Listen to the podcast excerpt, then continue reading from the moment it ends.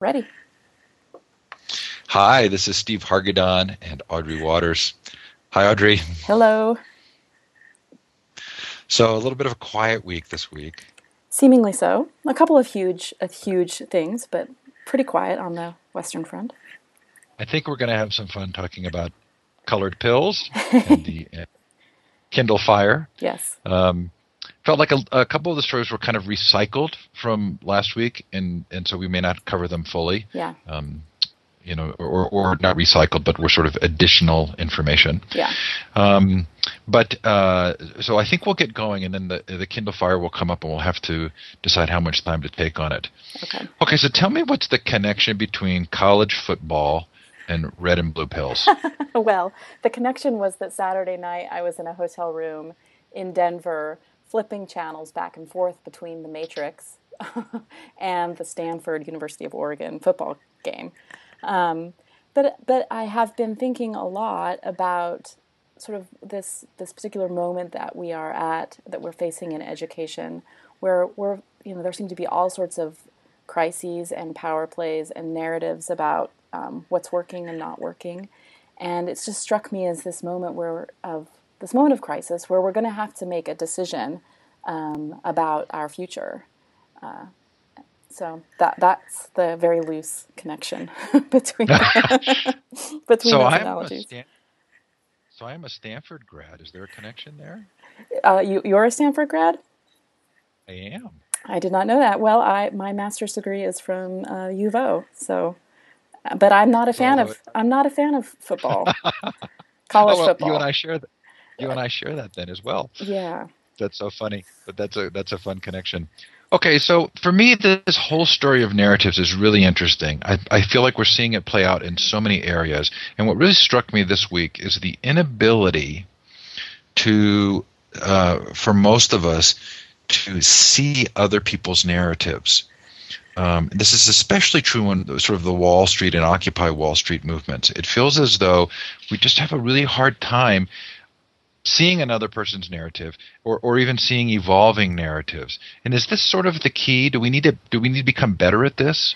I think. I mean, I actually, the, the, you know, Will Will Richardson wrote a really interesting response to a Wall Street Journal piece on. Um, that was that was really provocatively titled "My Teacher is an App," and it was fascinating because Will Richardson wrote a response, as did, um, as did investor and author uh, Tom Vander Ark, and it was fascinating to me to see these two folks approach and critique the Wall Street Journal article from totally different positions and have very different reads on uh, on the story. Both had sort of critiques of it, and it definitely feels as though we're having conversations that are not that sort of are mis like they're almost like conversational misfires.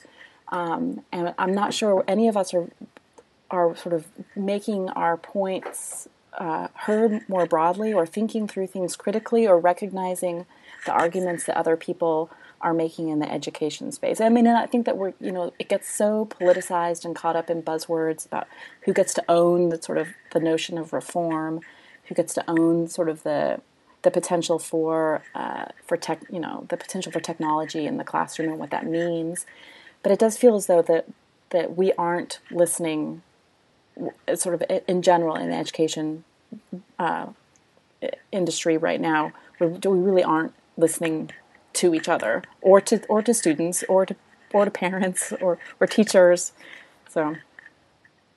Well, I was intrigued by this idea that if we're kind of redefining uh, education as learning how to learn, which is a definition I really like, um, that part of what we also need to be doing is is telling narratives about narratives meaning uh, we need to be aware of this in part not just because we're speaking past each other but because it, we have to remember that sometimes people are so enmeshed in a narrative that they're not consciously trying to be the bad guy but their whole worldview is around a certain way of thinking that they are they just don't see the other way. Well and i think that that's i mean when i wrote the the blue pill or the red pill story and was thinking about i really wasn't thinking about college football in terms of the Stanford Oregon game, I was really thinking about Penn State, obviously, and I think that that's a good example of that, in which the the university's identity and the narratives that that school tells about why it's a great, why Penn State has become a great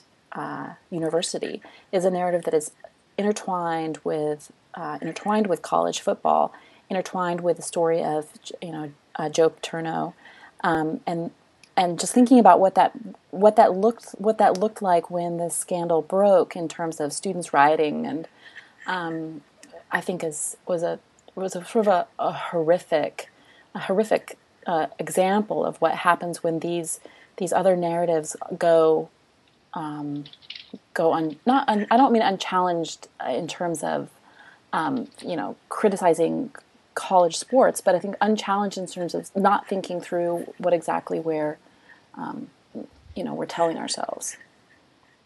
Yeah, for me, it, the big story here is that institutional narratives that depend on compliance mm-hmm. are breaking. Yes. And and there's going to be pain as they break. Okay, so what is FERPA and why is it so darn old? And why is it in the news this week? well, you know, there there is a trio. There are a, tri- a trio of laws that pertain that sort of gen- generally invoked when you're talking about children and students and online activities. So COPPA, CIPA, and FERPA. And FERPA is the Family Educational Rights and Privacy Act, and it dates all the way back to 1974. Um, it is the it is an old law. And I think as our notions of privacy are changing and our notions of sharing educational um, content are changing, um, FERPA looks really out of whack. And it came, the, it's in the news this week because uh, Georgia Tech, which is actually the first school who used wikis as part of its um, part of its curriculum, uh, the, the school decided to cl- actually shutter all of the wikis. They invoked FERPA. They said that having having a wiki was a violation of a student's right to privacy. Um, and even though the school has had wikis for um, over 20 years now, um, they they removed all the students from them. It's re- a, really a, a, devastating blow to um, to thinking about the potential for the potential for what the internet can do to to teaching and learning. As someone said uh, when I tweeted this story, they said uh, Georgia Tech's lawyers ruin pedagogy, and so I think that's a fairly fairly accurate assessment here. Is you know the law trumped teaching and learning. So Georgia Tech is no newbie in this area. You said I think you said 20 years, but I think you meant to say 10 because yeah. I think it was 1999. Yeah. Yeah, but that's still so long. Right to have been using wikis. I mean, they, they had to have been really early adopters. They were the yeah, they were early adopters. And what's fascinating about the Georgia Tech wiki system is that they rather than creating a new wiki for each class, they created wikis for the class in general. So if you took so if you took intro to bot the intro to biology wiki, has been sort of going on and on. And if you took the class, you could join the wiki. You could stay in the wiki even after you completed the course. And so, and that's that's actually where the FERPA apparently the FERPA violation was supposed to occur. Is this notion that um, that uh, students uh, you're not supposed to have access to sort of records of what classes students are in. And so by virtue of being having students in wikis is sort of available to the other student population what other students are, are learning. Right. Well the idea was i articulate it and i the, laugh. It's it's it's so silly. Right.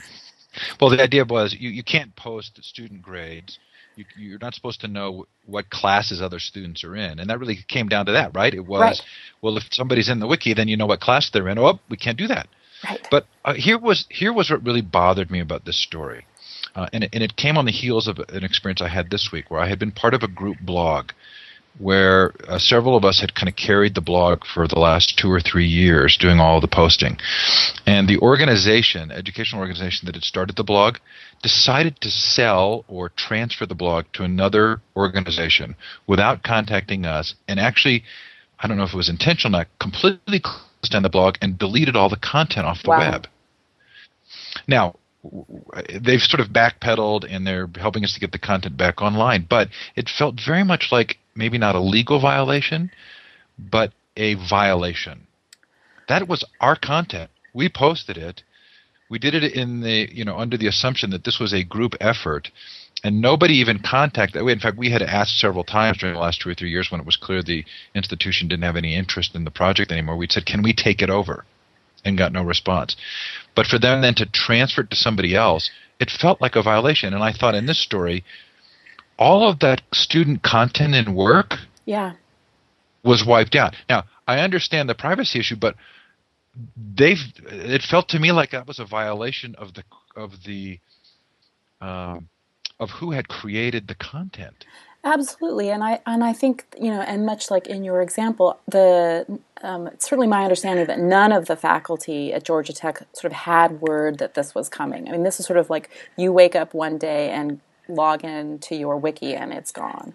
Um, this wasn't something that the faculty had um, any sort of uh, got, got to or certainly um, it doesn't appear as though the faculty had any notion that this was coming down the pipe, that this was something that was discussed with them. This was a legal decision that I think exactly that. And I think that, you know, all of this, you know, we spend a lot of time talking about, about the potential for tools like wikis and blogs to really be, to provide some new and exciting opportunities for students to be able to work together, share their work publicly too, so that it's not just a matter of, why did you write this paper? Well, you wrote this paper so that your professor could read it, and that's really the the audience of one.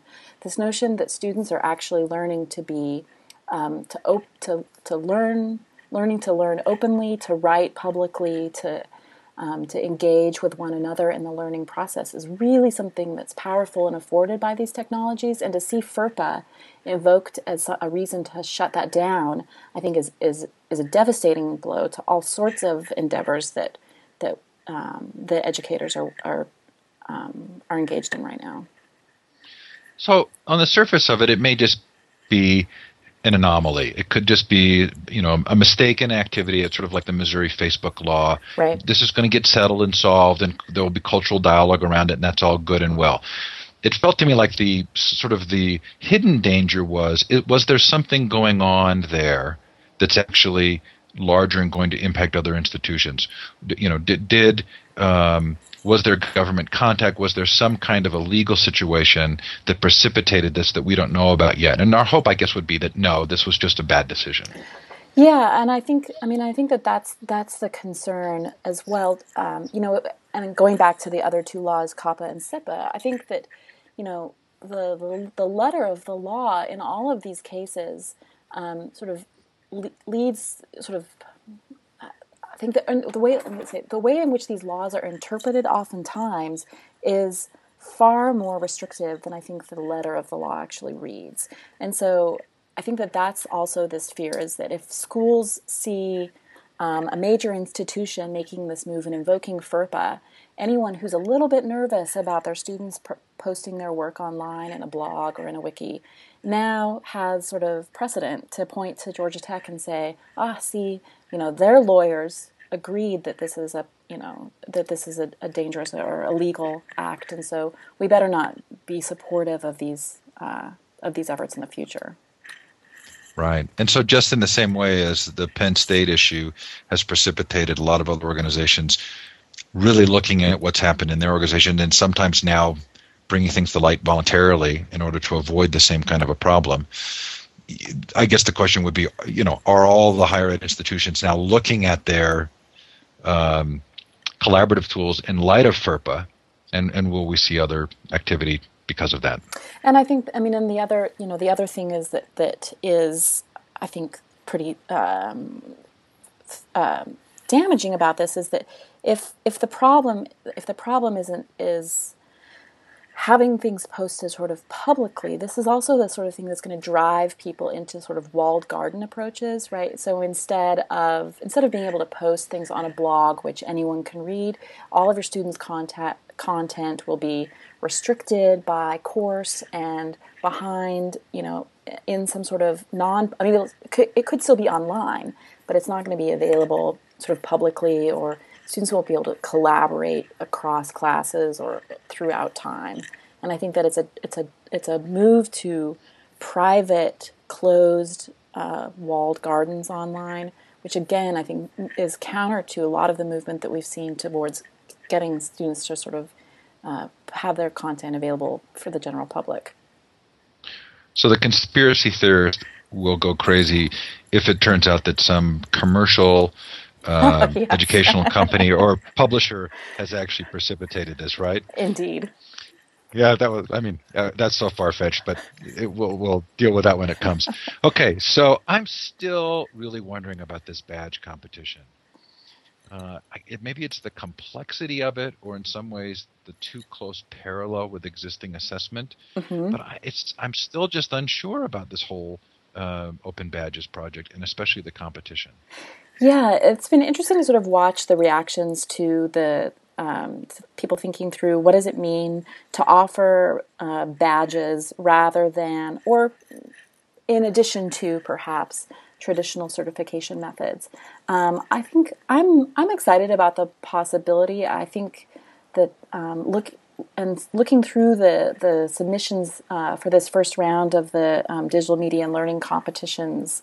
Um, uh, call for, for badges for lifelong learning. It was really interesting to see the ones that were uh, that were uh, there was a sort of a range there was sort of a range of proposals for different kinds of badges and some seemed like uh, very much a, a, a, company's brand like so you can get the uh, you can get a badge that says that you're a you know a pro at a particular piece of software which isn't exciting to me but i think that there are ways to recognize other activities that are happening online that do seem that do seem interesting, and it's a way to hold conversations about assessment that um, that I think are going to be fruitful, even if this project doesn't move forward. Uh, thinking about what is it, you know, what really are we talking about when we give someone a piece of paper that says, you know, you you have been, you've you've moved through these steps, and we now think that you are a bachelor of arts or a master of science. This story's not going to go away, and you're going to have to keep convincing me of this. But I feel very much the same way I feel about uh, electronic portfolios. Mm-hmm. That the more that people try and organize them, the less excited I get because of the of the feeling I have that it's really important for students to be engaged in creating their own portfolios. So I see the badging system as being this sort of complex uh, convoluted system that everybody's going to have to figure out and comply with that may in fact sort of hide the, the, the value of individuals asserting their own value no and i think that i think that that's actually really um, that's actually really important and, and i i would argue that i mean i would certainly never make the trade-off between either having um, having a badge or having my own personal blog, for example. I would much rather have a blog and let my work speak for itself there than have a, a have some sort of digital um, button that said, "I'm," you know, I get the I get the badge for EdTech writing. Um, so I do think that it's important for people to sort of be able to showcase their own their own skills um, and own and truly own that space. Um, but I do still think that, that this project is is coming at a time where we're asking a lot of serious questions about what is it what is a what is a degree worth? What a, what are um, what's a ma- like what's a major worth? Like what is the chem- is a chemistry major or a theater arts major sort of worth anything?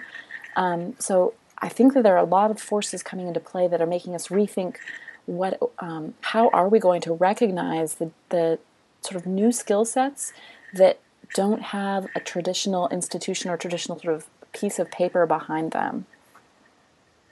I'm totally laughing here, and I'm gonna we're gonna segue into your weekly roundup because what I'm wondering is what will the difference be between the badge for the business student and the engineering student based on their study skills? Is one going to be slightly tarnished or faded? well, that we'll get there. That study actually that that study made me chuckle considering all of the the hoopla you hear about the problems with sort of liberal arts and humanity, like the that the humanities degree is somehow a wasted degree. Um, on behalf of people with multiple humanities degrees, I had to point and say, "Look, the real problem is are those business majors. When someone needs to do something about business majors." Well, and there's another story about the the value of the degree and the and the dollar amount of earnings. And I, that has to be done at the same time. Again, we're really we're quantifying yes. learning based on financial outcome. And I hate that. When a lot of us went when a lot of us went to college, understanding that part of it was to help us become better citizens and better people yeah. and that that's not really quantifiable. I, I mean, and I, I have these, you know, I have these recollections when I taught at the University of Oregon, sort of uh, offering sort of, you know, the sort of academic counseling role that you do as a as a teacher, and and telling sort of smart smart students who could write well, sort of you know, as they thought through what their what their uh, major should be, and steering people, for example, into philosophy degrees, into history degrees, of not at all based on sort of their their earning potential down you know with a piece of paper that says I have a bachelor's degree in philosophy, but because it was going to be an exercise in deep thinking or or sort of um, strenuous research or um, an opportunity to sort of write well,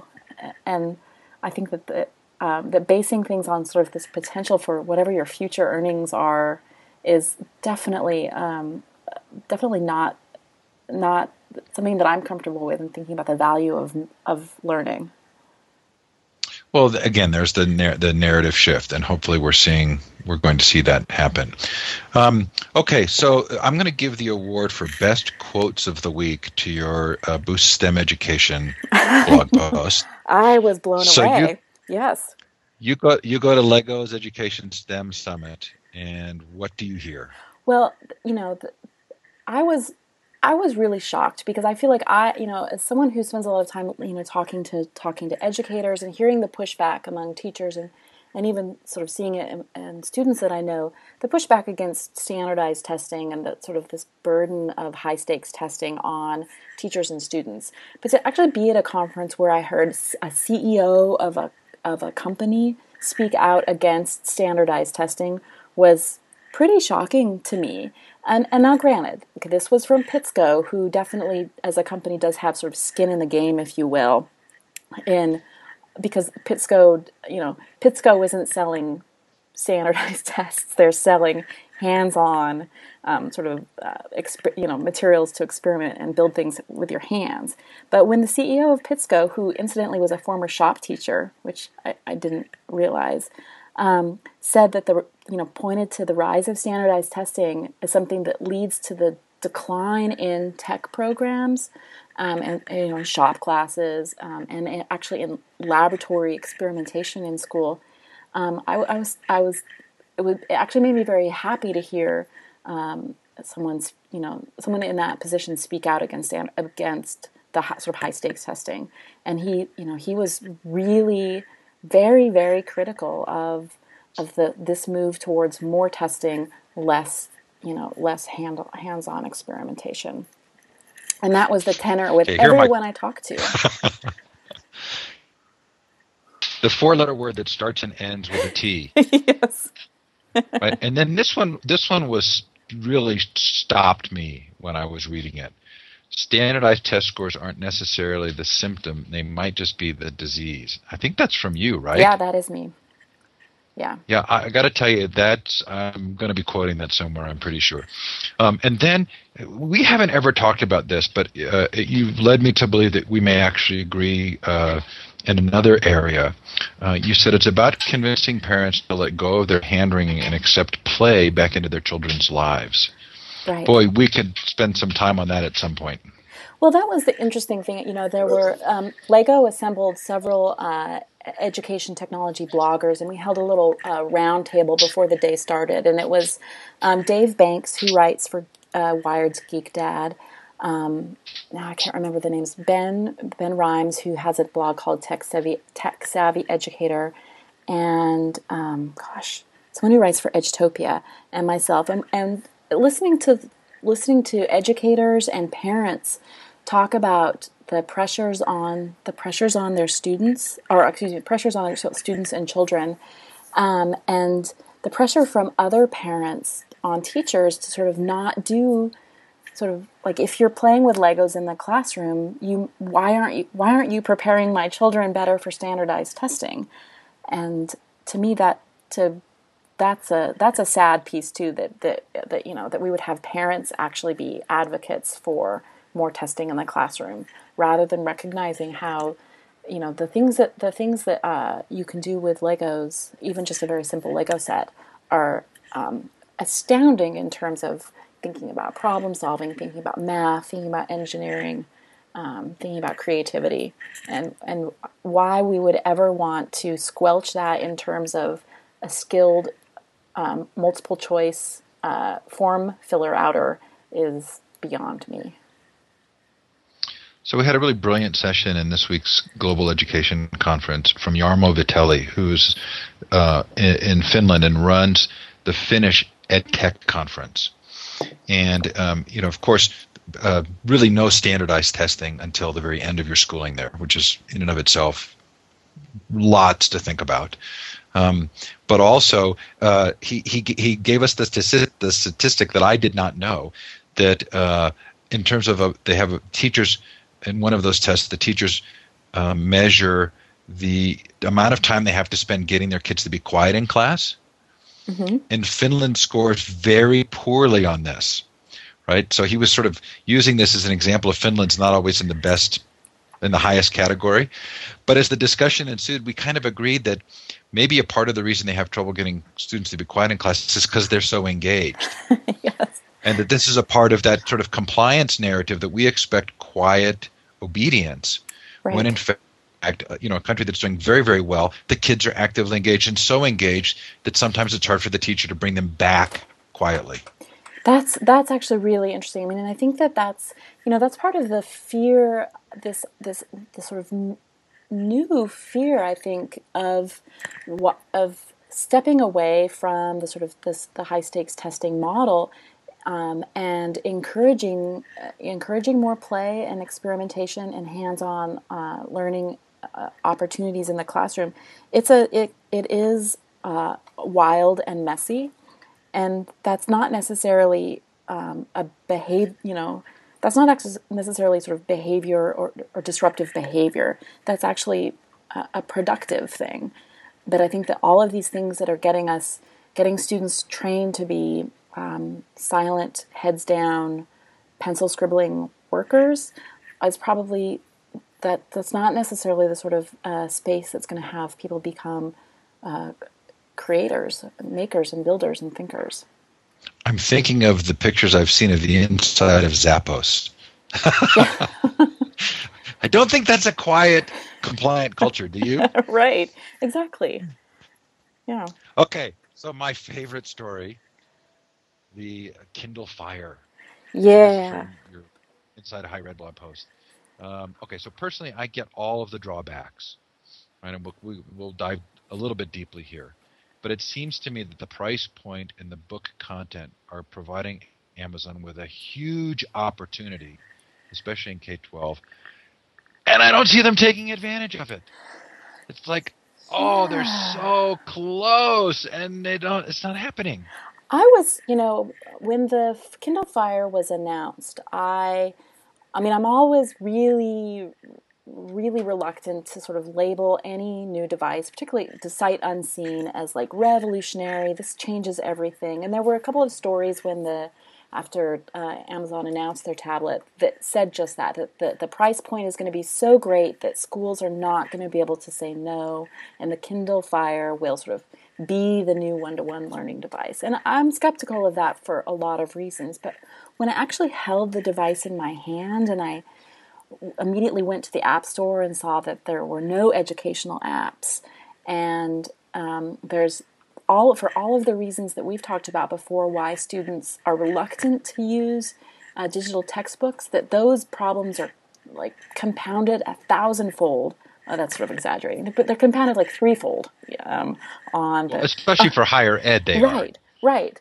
That I just thought, wow, what a missed opportunity! What an actual, really a missed opportunity for Amazon, which I understand is making a consumer play here, and I, I think that the, that the Kindle Fire will probably be pretty successful. Um, but I was actually sort of surprised to see that they weren't even sort of trying to, not even trying to make this into an educational device. Interestingly, for me because I received one as well. And I went to the guy, the UPS guy who delivered it, and said, "How many of these have you delivered today?" And he didn't even know what it was. And I thought, well, that that's anecdotal, but he's not delivering a dozen mm-hmm. in our neighborhood. Um, but interestingly for me, by being more than a Kindle, it almost felt like less. Yes. So let me describe that. I think this is, I think the packaging was brilliant. It's minimalist. It's it's a it's an you know it's a an integrated system. Um, you know, I love my Google Android tablet because it's so tightly integrated with Google. And if I weren't so tightly integrated with Google, I would probably love the Kindle Fire even more because it's so tightly integrated with Amazon. But it obviously doesn't have the wow factor, right? Like the iPad. You're, this is not going to kids are not going to say, "Wow, I got to see your your Kindle Fire." But it does seem like if they would focus on the book aspect, right, and if they would focus on the ability to have lots of public domain content and just make it a really good device. This is a device I'm I would be very comfortable buying for my child it feels very safe. It's not the wild wild west. They're not going to download all kinds of stuff. What's bad for me, you know, the App Store that's that's tied to Amazon as a parent is actually really good. So I would be really ready to buy this for my kid, but I want them to focus on the books for education. Mhm.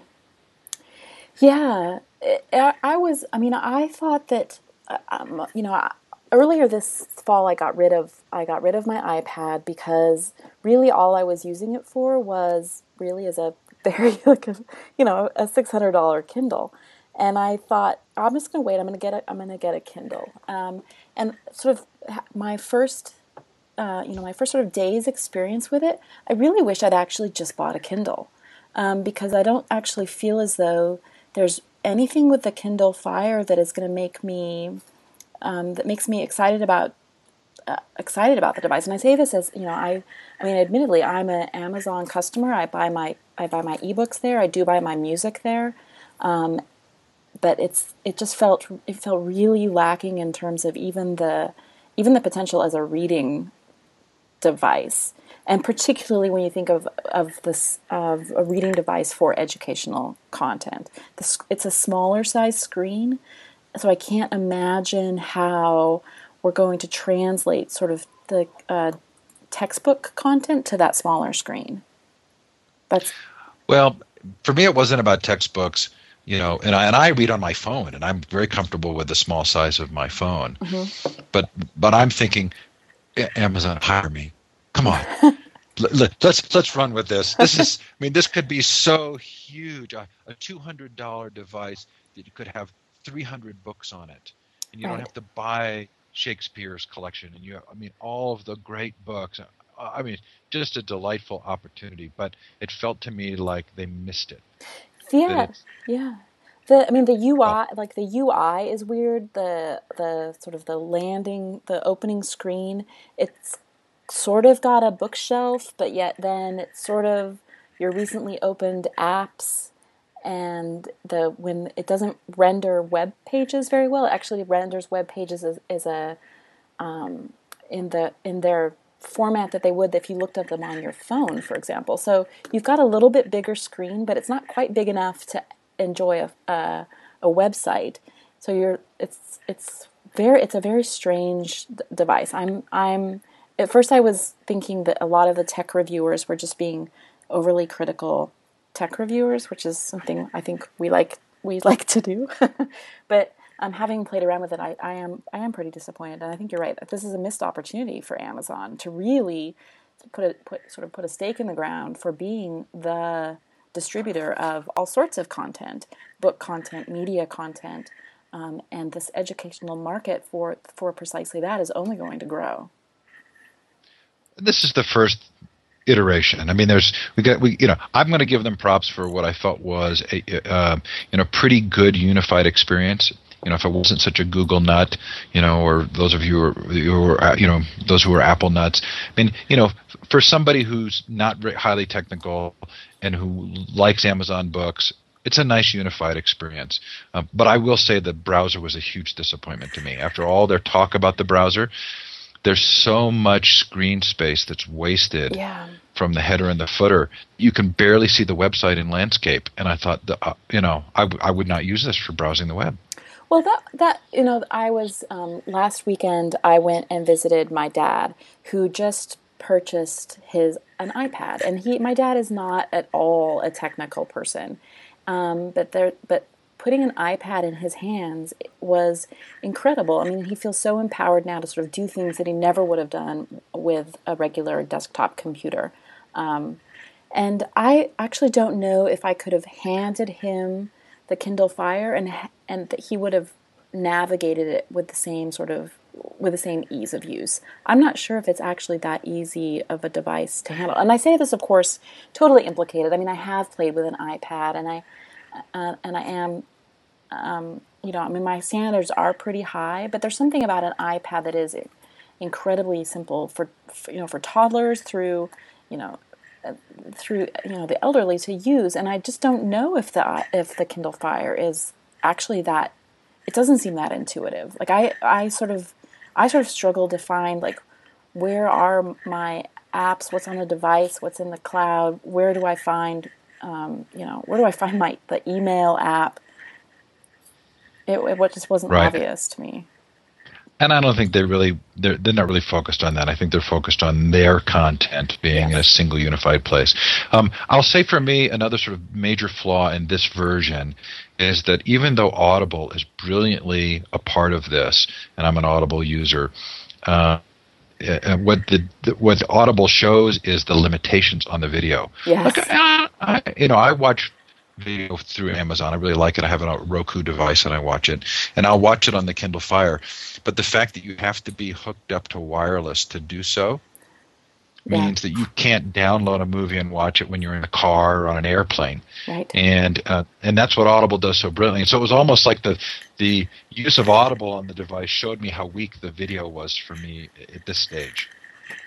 Yeah, that was another one of the things that I was thinking about as well. And actually, in in Amazon's defense, I think this is something that a lot this move now to streaming technology, which is everyone sort of is getting on board with the streaming and the subscription model. I mean, I just recently updated to uh, Apple's new uh, iTunes Match to sort of stream content from your device, and I had that realization now too, which is oh, when I'm like, if it's not, if I don't actually have my favorite songs on my iPhone, when I'm on an airplane, I have no music. I have no music to listen to. And so I think that I think that this is this this sort of rush to excitement with streaming content. We until we have sort of ubiquitous Wi-Fi, it's actually not that awesome.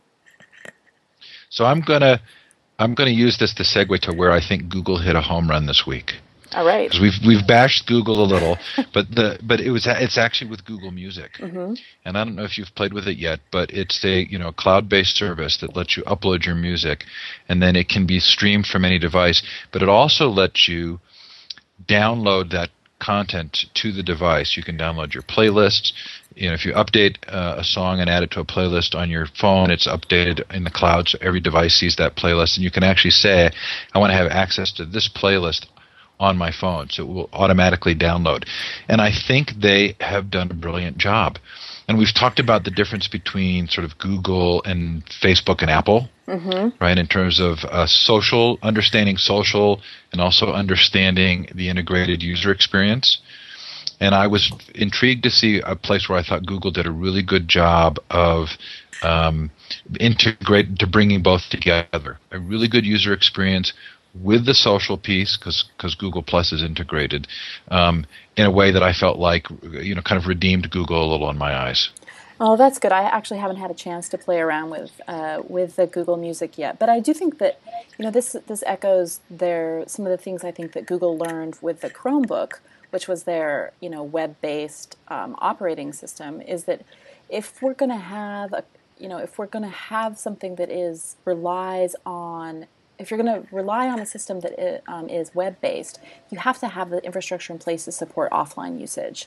And I think that that was something an early snafu with the Chromebooks was that they're great right up until you have no uh, internet connection. And so hopefully, I think Google's been thinking about in a lot of ways, and they've started offering sort of offline Gmail, offline Google Docs. That as much of our world is you know sort of using Google tools, we actually have to be able to access them, so, not in their full functionality, but in some functionality when we don't have an internet connection. I'll be interested to see what you think of Google Music. As an Amazon Music purchaser, mm-hmm. you're probably going to love it because you can directly upload your music right to you know to to Google Google's cloud.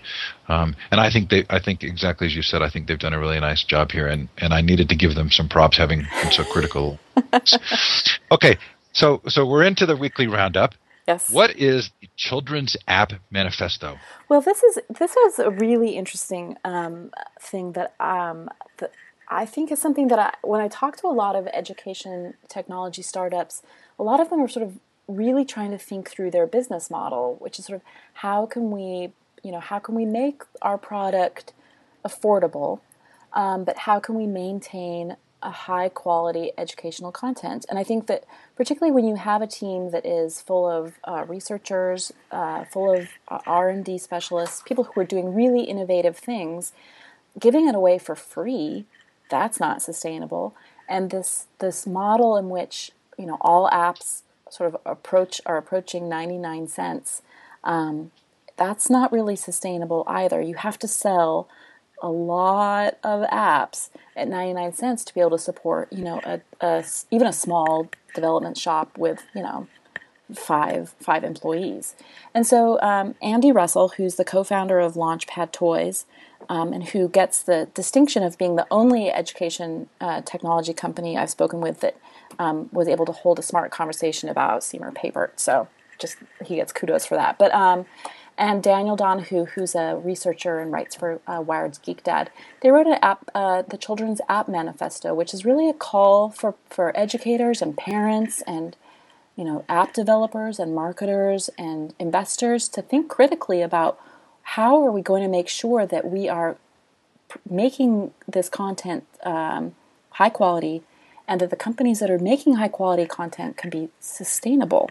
Um, and I think it's actually a it's a really important thing to think through, um, especially when we think about some of the large players in the game who can make apps and get away with selling them for free or 99 cents because they have this whole other branding um, mechanism behind them. And there's a lot of there's a lot of great content, but there's also a lot of really sort of exploitative content for kids. And I think that I really liked there was a very this is a very thoughtful manifesto on how can we make sure that kids kids aren't being exploited and parents can actually afford to buy a $1 app and check it out and see if it's useful or not useful or enjoyable or not enjoyable um, and that you know but folks can still sort of earn a living building great content for kids good thanks for pointing that out okay so now uh, microsoft's Live@edu platform with 22 million users what does this platform actually do?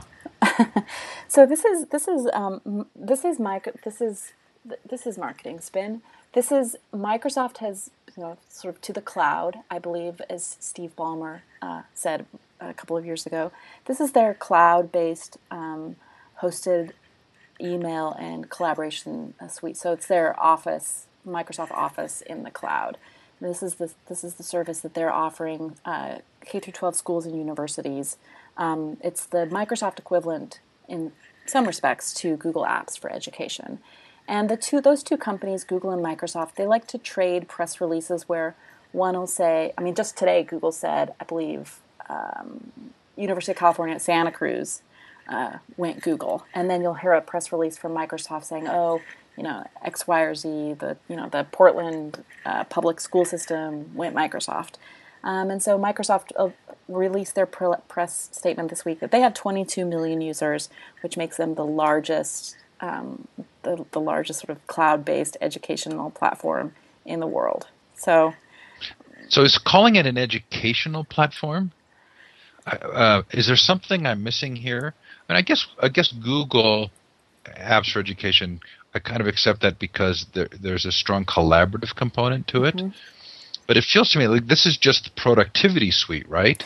It, or is there more? Am I missing that there's more? I think that they are. I mean, I think that they are really struggling to catch up with Google in terms of thinking through collaboration. I don't think. I mean, I don't think the. I don't think that Microsoft is sort of of that ilk, if you will. Um, they they have added some collaboration features. I mean, you can sort of share docs documents, um, but it's it's definitely not the same sort of. It's definitely not the same what would you even call it? Sort of, um, it's definitely not the same sort of uh, collaborative um, projects like sites or or even the, even the way in which Google Docs is allows for you know multiple simultaneous editing. It's it's not the same, and you know I think that in some ways this is a bit of a red herring because when Microsoft says they have 22 million users of its cloud-based platform, I mean many schools have long used Microsoft Exchange and or host or excuse me have hosted things locally have used Microsoft locally. So, I mean, it's I think for them to sort of move to the cloud is it's not as though folks have sort of suddenly made the switch to Microsoft. These are long-standing Microsoft customers who've just opted for a cloud-based rather than a locally run solution. Interesting. Okay, so speaking of dubious badges, I'm the co I'm the co-sponsor of the EduBlog Awards. So, so nominations are now open. Now, the reason I say that is because the voting system here is is imprecise, and in fact, in many ways, it's a popularity contest. And I know because some of my efforts have won several awards.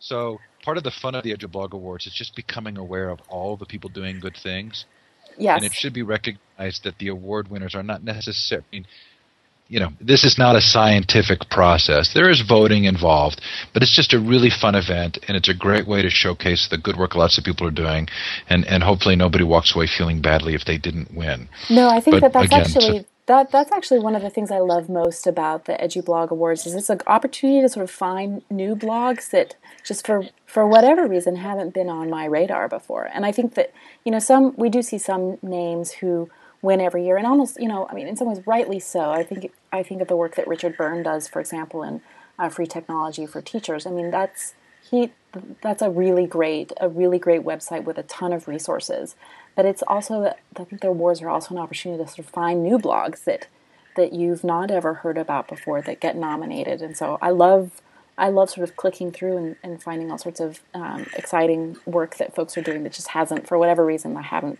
I haven't found before. Good. Well, we we love it, and so the award the nominations are now open. Okay, so in another shocking story, it turns out that Rate My Professor's ratings are actually somewhat accurate. This one, I'm, I'm stunned. I, I, I, this one is funny. I mean, I, I, am not a fan. Having, um, having sort of was teaching at the time when rate my RateMyProfessors.com sort of came into uh, existence. I, I always found it to be um, awful. Uh, but then again, the whole sort of student evaluation process is also sort of awful. And so, but the research this week found that that actually that the sort of the sort of comments that students uh, leave on ratemyprofessors.com actually is pretty close to the sorts of things that they write and, and leave in their sort of pen, pen pencil and paper formal evaluations. So, I mean, make, so make of that what you will. So they're accurate in the same way that uh, those evaluations are reflective of the student's perceptions. Mm-hmm. Um, in the same way that when I look at reviews of a restaurant, yes, I not only am evaluating the restaurant, but I have to evaluate the individual reviews yes. because I know that they're written by people of uh, widely diverging uh, capabilities. well, I mean, I think that this was always the sense with that people, some people had with with rate my professors, and honestly, the same can be said about any sort of you know student evaluation as well. That it tends to be the students who either completely loved you and thought that you were the greatest, you know, the greatest teacher that they've ever had, and that you should make a lot of money, which was my favorite student evaluation that I ever got. Was that Audrey? Someone should make sure Audrey makes a lot of money um, which I saved as a graduate student, making you know living below the poverty line. But um, but the, the, our students were motivated by a great love or an absolute hatred of you. Um, and so, in some ways, they weren't really representative of whether or not a teacher was um, sort of a, a, good teacher or that folks folks enjoyed their material. So, but I think that students students feel like leaving those comments on their you know on their formal evaluations as well. Yeah, and as a public, we're becoming better at understanding how to manage that kind of public information, mm-hmm. whether it's a, a re- Amazon or a restaurant review or a review of a professor. Yep. Okay, so I, I want to kind of end with a little bit of a gripe. Okay. Um, so, uh, and it's not related to you, but so this past week we ran the Global Education Conference, and for the last two years, we have run what is really a an innovative, sort of stunning event, uh, worldwide event, virtual and uh, for for thousands of educators around the world to come and share their practices, specifically on global education. And for the last two years, we've contacted the State Department because they run something at this time called the International Education Week, and we get literally no real play or feedback or promotion.